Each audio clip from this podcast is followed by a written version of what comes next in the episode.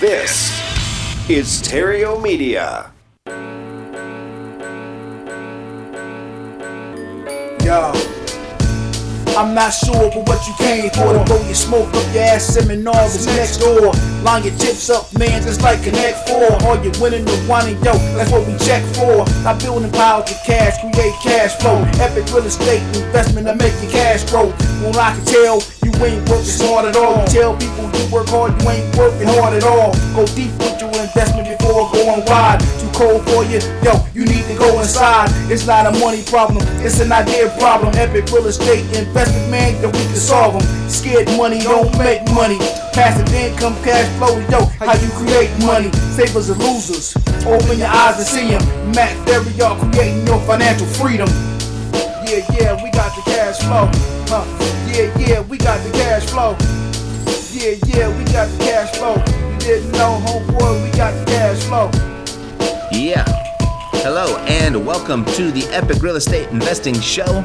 Glad you found us because, you know, if you're frustrated because you don't know how or where to get started or restarted or don't have the time to do it or you lack the necessary funds to seemingly get it done, I want you to know that you're in the right place because each and every week here we cover different strategies and tactics and ideas for getting your real estate business to your next level, your next level. How to get it done in the time that you do have available and creative and funding or creative funding and, and, and financing strategies to build a cash flowing portfolio that can set you free to provide for yourself and your family and to anyone else that you want to provide for to where you can call the shots in your world. You're in control of your life.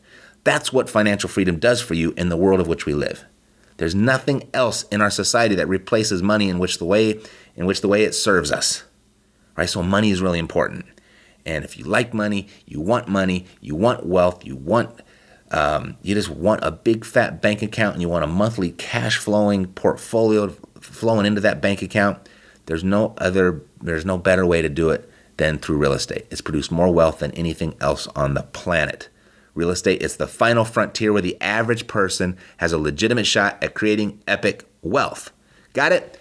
So let's pick up from where we left off last week. As I shared with you that after 15 years in the music business, I ended up bagging groceries. Um, someone asked me, "Well, how'd you end up? You started the whole story last week with bagging groceries. How'd you get to bagging groceries at the age of 34?" Well, I started in, in the music business. I had 15 years in the music business, did pretty well for myself, but uh, I ended up bagging groceries when the digital download came along. As the video killed the radio star, uh, the digital download killed the music store. And so everybody changed the way in which they consume music, and it put us out of business. It turned, turned the whole industry upside down, even. And I had to start life from scratch. I had to start over right there at middle age. And, and that life began with bagging groceries for $7 an hour. And after six months of soul searching, I made the leap from grocery bagger because I wasn't going to stay there forever, but I did have to eat. I did have to keep a roof over my head. So I did that as I figured out what I was going to do. And uh, at the age of 34, I started uh, as a real estate agent. That was a big false start for myself. But then uh, after I realized that that wasn't the place for me, I landed on my feet as a real estate investor. And that happened a little over 12 years ago. And I'm not done. I haven't reached my real estate investing goals yet. I'm still actively investing. It's still my full time thing. And uh, I don't profess to know it all, by the way, as I haven't seen it all, but I've seen a lot. And I love that. Uh, I think it's State Farm, the insurance commercial, when they say, we know a thing or two because we've seen a thing or two. Uh, I've got I've got a lot more to see, but I have seen a thing or two, and I've got more than a thousand transactions under my belt. I still flip ten to fifteen properties each month. I hold fifty or so houses and notes in my portfolio, combination of those two.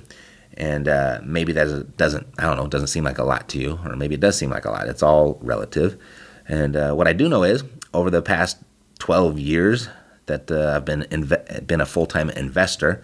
I've been able to identify 12 lessons that I've learned that uh, if I could have incorporated these lessons from day one, there's no doubt in my mind that I would have traveled twice as far as I have. I would have gone so much further. So I want to share these with you so that you can go further. You can sidestep these landmines that are out there as well as accelerate in other areas that you may be doing already well in to help you get to your real estate investing goals even faster. Um, it's not get rich fast over here, it, but it is get rich faster than how most people go about it. So, let's get into those 12 lessons from 12 years of investing in real estate. I shared the first six with you last week, last Monday. And uh, so if you missed that, go back and grab those when you get a chance. And then we'll resume here today with the rest, 7 through 12. We'll do that today. And again, in no particular order. So, number seven, um, this was a, you know what I was thinking about last week, and after I uh, was editing and, pr- producing and editing the uh, uh, podcast and uploading it for you, I kind of heard it back, and it kind of had like a a down vibe to it. I don't know. At least it kind of came off that way, or I can see how it could come off that way. Um, these are these these lessons that I'm going over. Those six that I went over last week, and the six that I'm going to go over today. I just want you to, to to watch out. I think real estate is great. I think it's your only shot at creating real wealth. The average person, they don't really have any other opportunities. I mean, sure, there's a there are you can go and invent something, invent something. You could go and, and write a hit song or write a a best-selling novel or you know, th- there's all types of different things out there that can produce wealth for yourself. But the odds against those panning out are so much against you.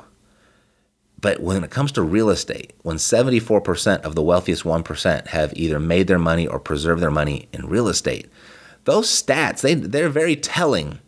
It's there, there's nothing else out there like writing a hit song um, is not even a measurable percentage on the amount of wealth that's created in this world for the amount of people that have created wealth. Almost three quarters of those people have either made their money, the wealthiest people in our society have made their money or preserved their money in real estate. That's what you call a clue. It's what you call evidence. So, real estate, it's the final frontier where the average person has a legitimate shot at creating epic wealth. So, everything that I've ever shared with you on this show up to this uh, and everything that you've heard everywhere else that real estate promises, it's all 100% true. But it doesn't mean it's easy. It's just the easiest way to get there per the statistics, okay?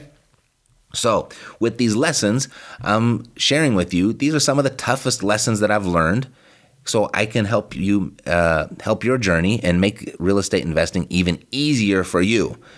But it's not just easy peasy lemon squeezy and you know you go out and you buy a house and it's all done and now you're wealthy it's it's still a business. There's still risks involved. There's still things you have to watch out for. You have to be careful. It takes experience. It takes some skill. It takes some guidance.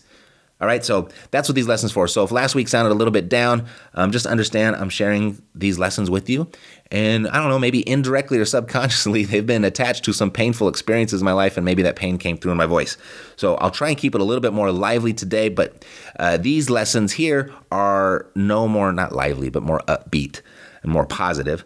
Um, but these lessons here, they're, they're, they're no less important because they're coming on the second version of this show, on part two of the show they're just as important. And the lessons that, uh, if you can take these lessons and you can apply these lessons and this knowledge to your investing from this point forward, you can avoid a lot of pain.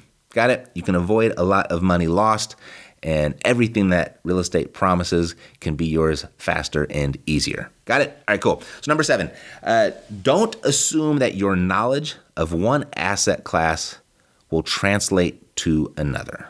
Don't assume, assume your knowledge and your experience of one asset class will translate to another. I want you to check your ego. Okay? Just because you might have crushed it in self storage doesn't mean you're to crush it in apartment buildings. Just because you're doing really well in notes doesn't mean you're going to go out and crush it in land.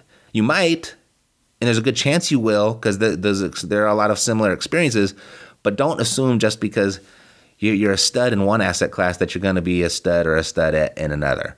I want you to check your ego, listen to the people that have been there before, never stop learning. Never stop learning. This this lesson comes to me after making the transition really from single family to multifamily. I'll give you my personal experience here. At the time when I, when I made this transition, I had more than 100 single family properties to my name and I had found a 14 unit building and thought, "Hey, it's just 14 single families under one roof. How difficult could it be?" I got this. I mean, I am a successful real estate investor. That's what I was thinking. And true, I was a very successful real estate investor. But that success doesn't automatically translate to another asset class or to other asset classes. the the experience will certainly certainly uh, that I've had will certainly help me, but it doesn't mean it's just um, it doesn't mean it's automatic. Now, in hindsight, multifamily properties they weren't difficult, right? There's a lot of people very successful with with multifamily properties. I don't think they're difficult. There were just things about a multifamily building and that strategy and that investment class that I just didn't know. That's all. So to simplify it, investing in multifamilies, it's a business. And managing them is another business. So one thing that's kind of different about multifamilies than single families that I learned was it's just it's a business within a business.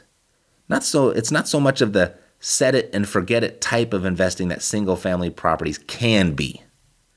I say that very I'm going to emphasize how it can be. Doesn't mean that I didn't say single families will set it and forget it. But it can be that way, especially when you start doing it for a while and you got a bunch of them under your belt and you kind of figure the thing out, and it can be set it and forget it for the most part. But um, with, with the multifamily, there's just many more knobs and dials to watch. Also, one of the, the previous lessons that I, shared uh, last week that contributed to my frustration with multifamily properties, and that would be to delegate, don't abdicate. You know, I picked up this 14 unit building and turned it over to someone else to manage for me. Uh, I abdicated. I didn't delegate. I said, Here, run this and pay me. Don't tell me anything. I didn't say that, but that was kind of my, my vibe and my emotion around that thing. And I'm much smarter now. I mean, that's what it, that's what bad experiences do for you. They educate you. They make you smarter. You know, in real estate, you're you're making money or you're getting an education. So I am much smarter now. Um, and, and uh, those bad experiences, that's what they do. They educate you. And good management of bad experiences, what that leads to is great growth. Bad experiences, they can stop us in our tracks, or they can cause us to make decisions that we would like to put off. They can make us deal with issues we would rather not face, and they can those bad decisions can make changes that make us feel uncomfortable. Bad experiences they prompt us to to face who we are and where we are. You know, and what we do with that experience, it defines who we become. And my outlook on bad experience like this is it's to reload and fire again. Just this time with better aim, focus, and experience. Okay? You know, when, when going into something new, just check your ego. Listen to the people that have been there before. And another lesson that I learned with my multifamily experience is, and it's not, this isn't exclusive to multifamilies, but I learned it here. It was just, it was just a lesson that was actually magnified for me here. And that is to, and this brings us to lesson number eight for the day to go deep before going wide. You know, uh, entrepreneurs, they have a tendency to be impatient and they want to build and grow an empire as fast as possible. And to most new entrepreneurs, growth, it looks like width more, more, more, right? However, after you've learned that growth is not by going wide with your endeavors, but rather by going deep with what works, then an entrepreneur will start, will experience true growth. You know, you want to go deeper, much deeper than you think before you want to go wide. Most entrepreneurs they go wide too fast. So go deep with your core business. Become great at it. And see to it that it is a true business before starting a quote unquote second business. And I'd say a true business is one that runs with or without you. Until your business reaches that state, resist. Do everything you can to resist starting a second business or expanding your existing one. You know, if you don't have the systems in place for a small business to run on its own, then you're going to really struggle and potentially collapse altogether when you try to run a bigger business without those systems. So if your systems aren't can't run that small business, um, don't get caught in this trap thinking that the, you'll, you'll figure it out when the business gets bigger. Okay, apply this idea also to your to your asset class, to your market, to your to your lead generation, to your conversion process, to everything. For example, resist adding a new market to your investing until you get your existing market efficiently working for you. Adding more market does not make your business better. It makes it more complicated, it makes you busier, it makes you frantic, it steals your time.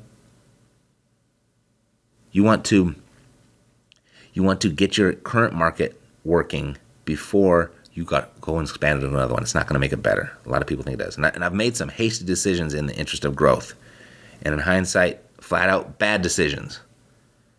But the only way to get to a place where you consistently make good decisions is from racking up experiences, and experiences come from making bad decisions.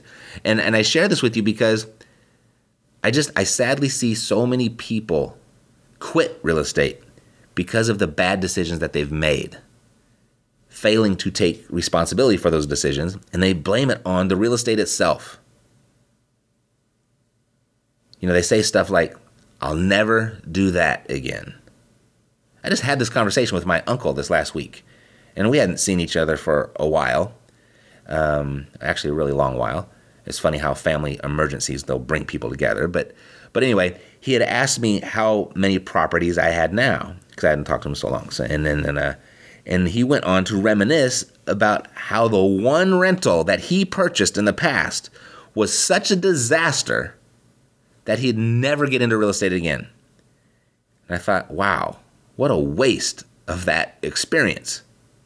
I mean, he walked away from that experience and that education with totally the wrong lesson. I mean, imagine if you walked away from every bad experience like that. Where would you be today? I mean, you wouldn't even be able to walk if after the first time you fell down you said, I'll never try that again. This walking thing, this is for the birds. That hurt. Anyway, got a little off topic there. The, the lesson here is go deep before going wide. Deep is where the growth is. No need for you now to experience that yourself. You can now leverage my experience in this arena to make good decisions from this point forward. All right, about growth, about expansion. Go deep before you go wide. Go much deeper than you think. And when you think you've gone deep enough, go a little bit deeper before you go wide. All right, don't confuse width with growth. Number nine, think big. Yeah, don't be afraid to think big. Don't let the zeros scare you. What I mean by that, and this is a pretty simple one, I mean, there's no more work involved in a million dollar deal than there is in a hundred thousand dollar deal. You know, discounted real estate is discounted real estate. And there is no shortage of buyers and lenders for a deal, any deal. There's a lot of money in the system right now, and there really always is for discounted real estate. And there's just there's no shortage of buyers and lenders partners for a deal, any deal. And actually, really, the bigger typically the easier. The bigger the deal, typically the easier. Not to mention bigger profits. And when I say the, the, easier, it's, you know, if there's a lot of profit involved, it's easier to find money. It's easier to find partners. It's easier to find people that are willing to, to help you. Um, and I find with with those bigger zeros, you're, you're typically dealing with smarter people as well, which makes the, the relationships easier and, and the air is cleaner up there. The view is better, and the competition is less as well. So think big. Don't be afraid to think big. Okay? It's no more additional work. If you can do the exact same amount of work and add a zero to your profit, why not? Number 10. This is a biggie. Really big. Eliminate all single points of failure. Look for the single points of failure in your business and start going to work on those, eliminating those. You know, real estate. The real estate, that's the easy part. Real estate is safe. People are risky. Real estate is safe. People are risky. Diversify your team as well as your markets, as well as your asset class. Um, you want to start your property managers out slowly. You want to micromanage contractors. And I always say property managers and contractors, I always go to those people. Um, and when I say real estate is safe, people are risky. Those are kind of the two people I'm talking about: your property managers and, and your contractors. Doesn't not exclusive to them, but mostly. You know, I look back on every single dime I've ever lost in real estate, and it can be summed up to either, whether it's directly or indirectly, uh, bad property management or bad contractors. If you eliminate those two things, if you can get those two things under control, boy, the, the, the sky is the limit with real estate. It's really tough to lose. It's really tough to mess it up. Again, delegate. Don't abdicate. Don't do that. You know, at least once per quarter. This is how you eliminate your single points of failure. At least once per quarter, and we do this in my office. I want you to ask yourself, if I were my competition, how would I put myself out of business? Once per quarter, I want you to ask yourself that. In fact, ask yourself that right now. if you were your competition right now, how would you put yourself out of business? Would it be destroying your pay per click campaign? Or would it be taking your secret postcard away? Or would it be your property manager passing away? Right? So, how would you put yourself out of business? What would be the easiest way to put yourself out of business if you were your competition? I want you to scribble down everything you can possibly think of and then go to work in either creating redundancy in that part of your business so it's not a single point of failure or creating some sort of safety net. Okay, whether that's I don't know, maybe some money in the bank, a reserve account, or it's an insurance policy or something like that. Okay, but go to work there. You know, here and I said talked about the property manager passing away. Might sound like an odd example for you, but that was actually my example. That's where I got burned significantly. And to this day, it's something that will come up of which I still have to pay for. I mean, this is a mistake I made six years ago, and it still comes back to haunt me every now and then. You know, when I was really hot on Memphis, I was uh, buying everything I could in that market. And, and my turnkey clients, I was telling them that they were buying everything they could find. And at the height, I had more than 100 units of my own in, in that market and close to 60 properties of my clients, all managed by one person. And when that person passed away, I was in deep crap. I mean, I panicked. And that's 160 units that were there all of a sudden in an instant, unmanaged, halfway across the country from where I was. And so, yeah, I panicked. Yep, good old calm, cool, and collected Matt panicked. And I acted hastily, uh, willing to really hire anyone that even remotely fit the bill to take over these more than 150 units. And when they didn't work out, I had to find another. And you know, and even that person wasn't didn't turn out to be perfect, and I don't even have that person anymore. But really, this was a, a six month process to stabilize this collective portfolio. And there were a lot of missed rents in there. A lot over that six months. Like most of the rent was missed. And that and that really it put me in a hole, a deep hole. And it put my clients in a deep hole of which I ended up carrying the load for everybody. I couldn't let them get into the deep hole like I was, so I had to, you know, I had to write a lot of checks to keep everybody whole and complete. It set me back quite a bit. And uh, that property manager, he represented a single point of failure in my business. And when it failed, it failed big. Now, in every market, I have at least two property managers. I've got two realtors, I've got two contractors, and I share the wealth with all of them. I spread my business around with all of them, and, and everybody knows of each other.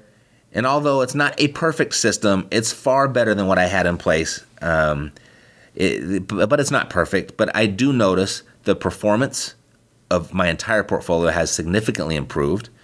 The expenses of my portfolio has significantly decreased. Um, I notice I get thank you notes from my clients now, and uh, you know everything is performing much better since I put that in place. I eliminated those single points of failure, and I doubled up on my team. At least in some of my markets, I've tripled up on my team.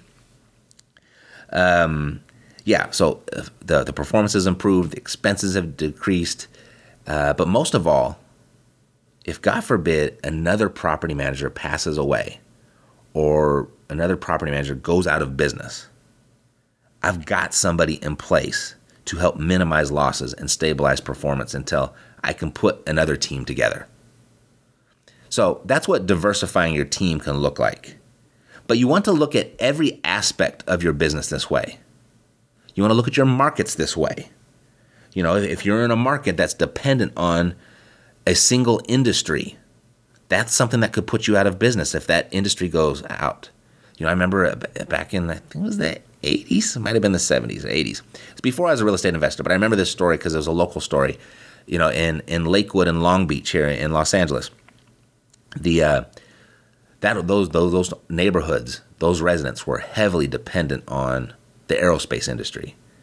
And when a couple of those, I think it was McDonnell Douglas and, and Boeing or something like that, uh, when they started doing massive layoffs, the real estate market there just it collapsed it just disappeared. I mean, the price. I think this happened in Houston in the last couple years with uh, the oil industry, right? So you want to check your markets for that. You want um, make sure that those aren't your single points of failure.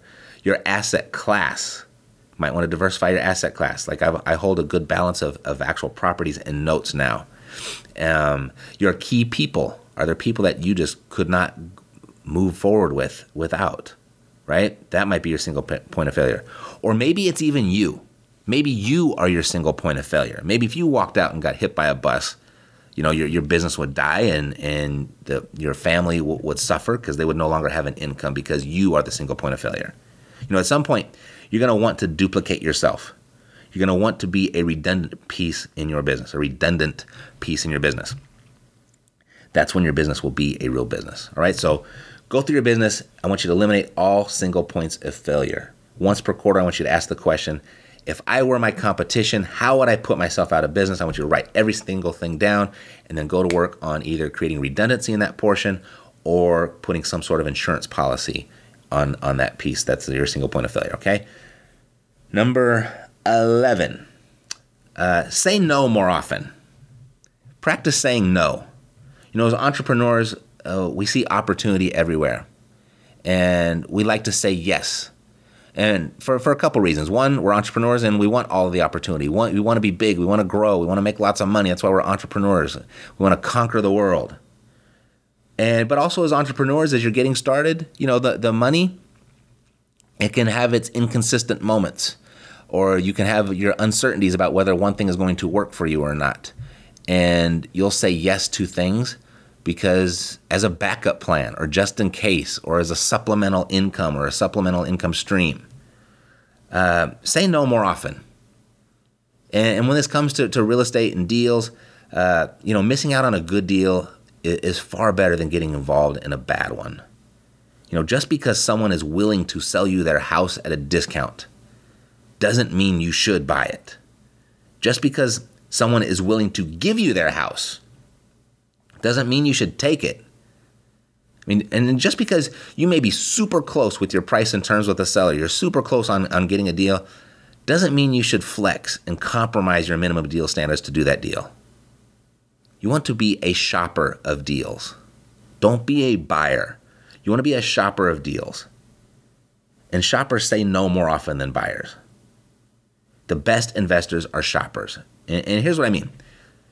Several years ago, uh, this is probably about six years ago or so, too. I, I was offered a 50 unit building at $1,000 a door. Yep, I was going to get a 50 unit building for $50,000.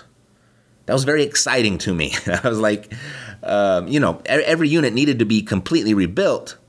But gosh, I, I, was just doing the math, and I had the bricks alone of the structure estimated at more than fifty thousand. I couldn't buy that many bricks for fifty thousand bucks.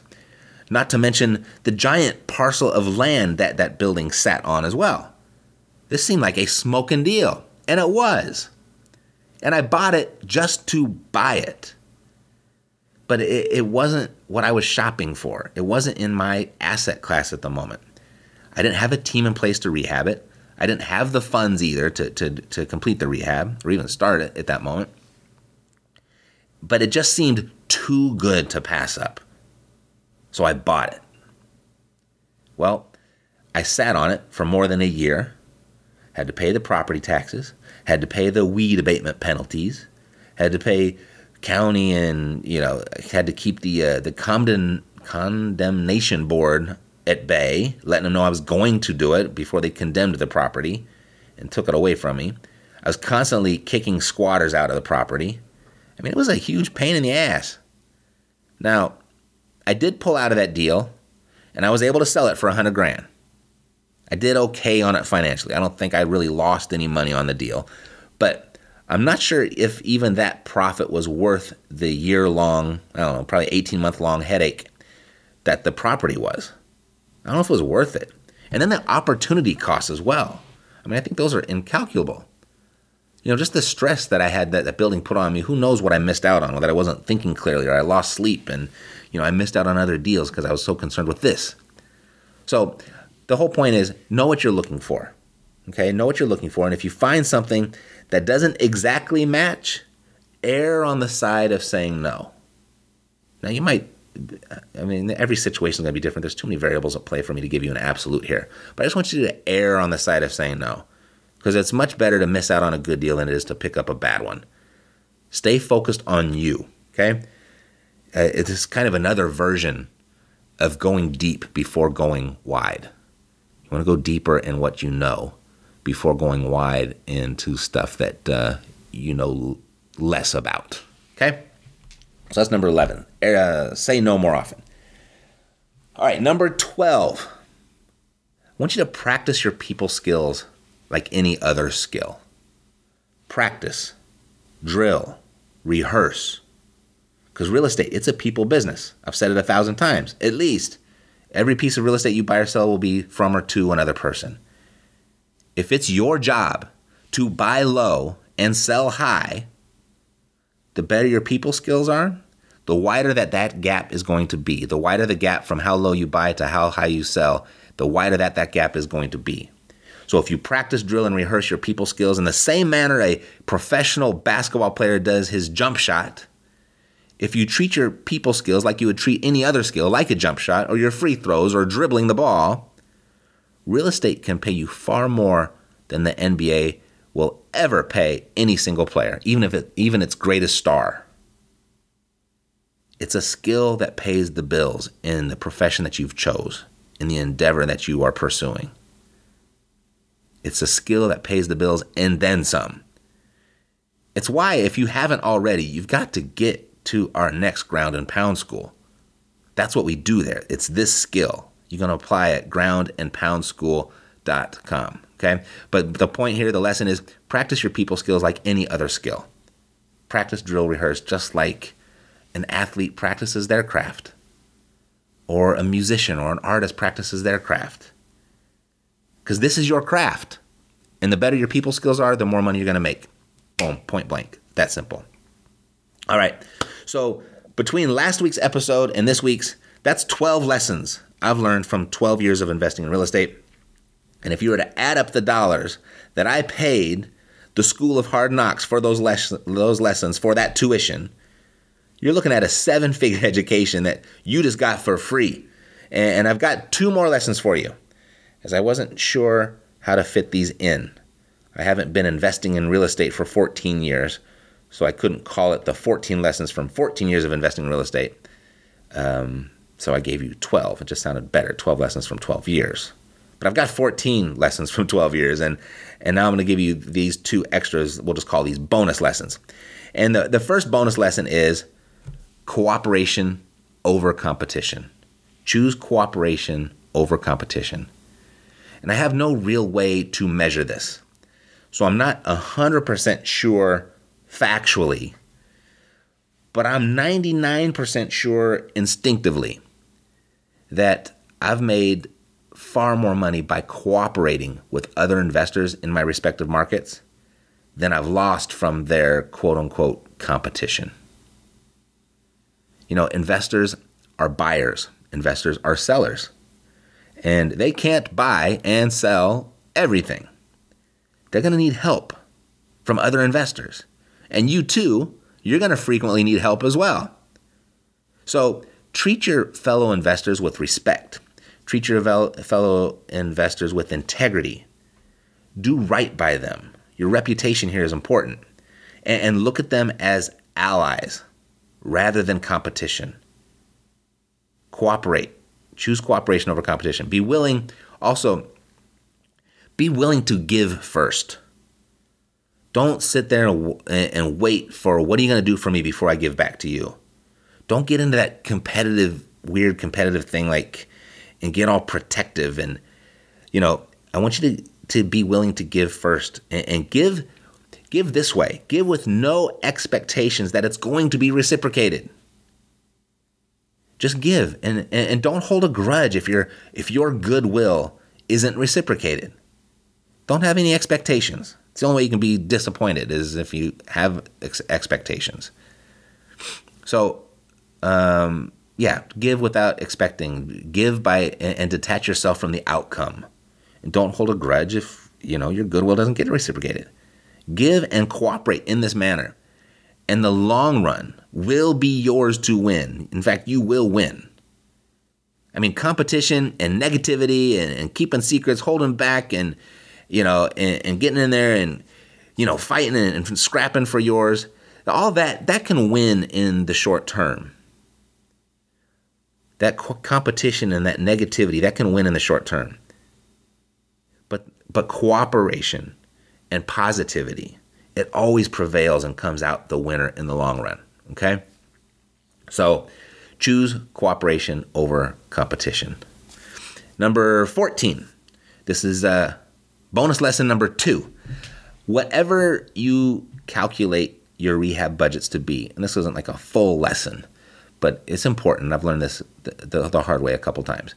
Um, whatever you calculate your rehab budget to be, just before you close and begin work, double the budget.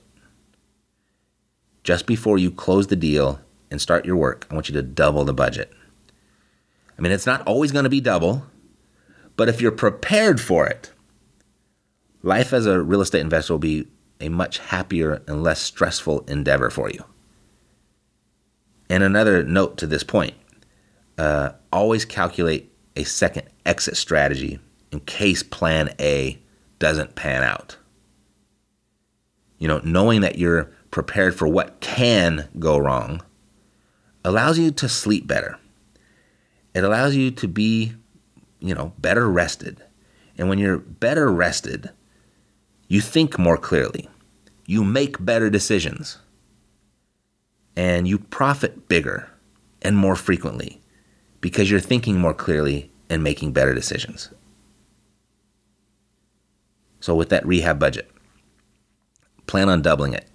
Okay, have something in place in case it gets doubled. Uh, it's it's not a big deal to you. And second thing is always have a plan B for your exit strategy in case plan A doesn't pan out, because sometimes it doesn't.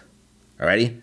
So there you go. 12 lessons from 12 years of investing in real estate. Now you know, but they'll only impact your business if from here you do what you now know.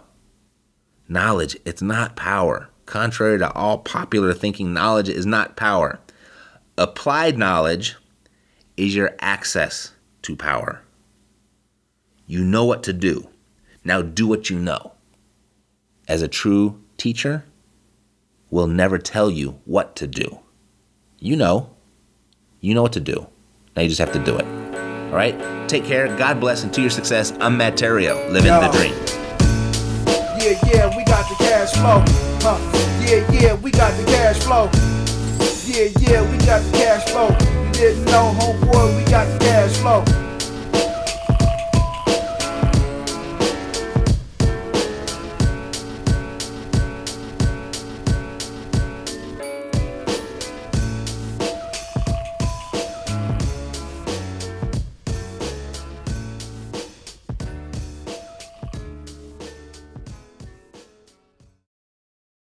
This podcast is a part of the C Suite Radio Network.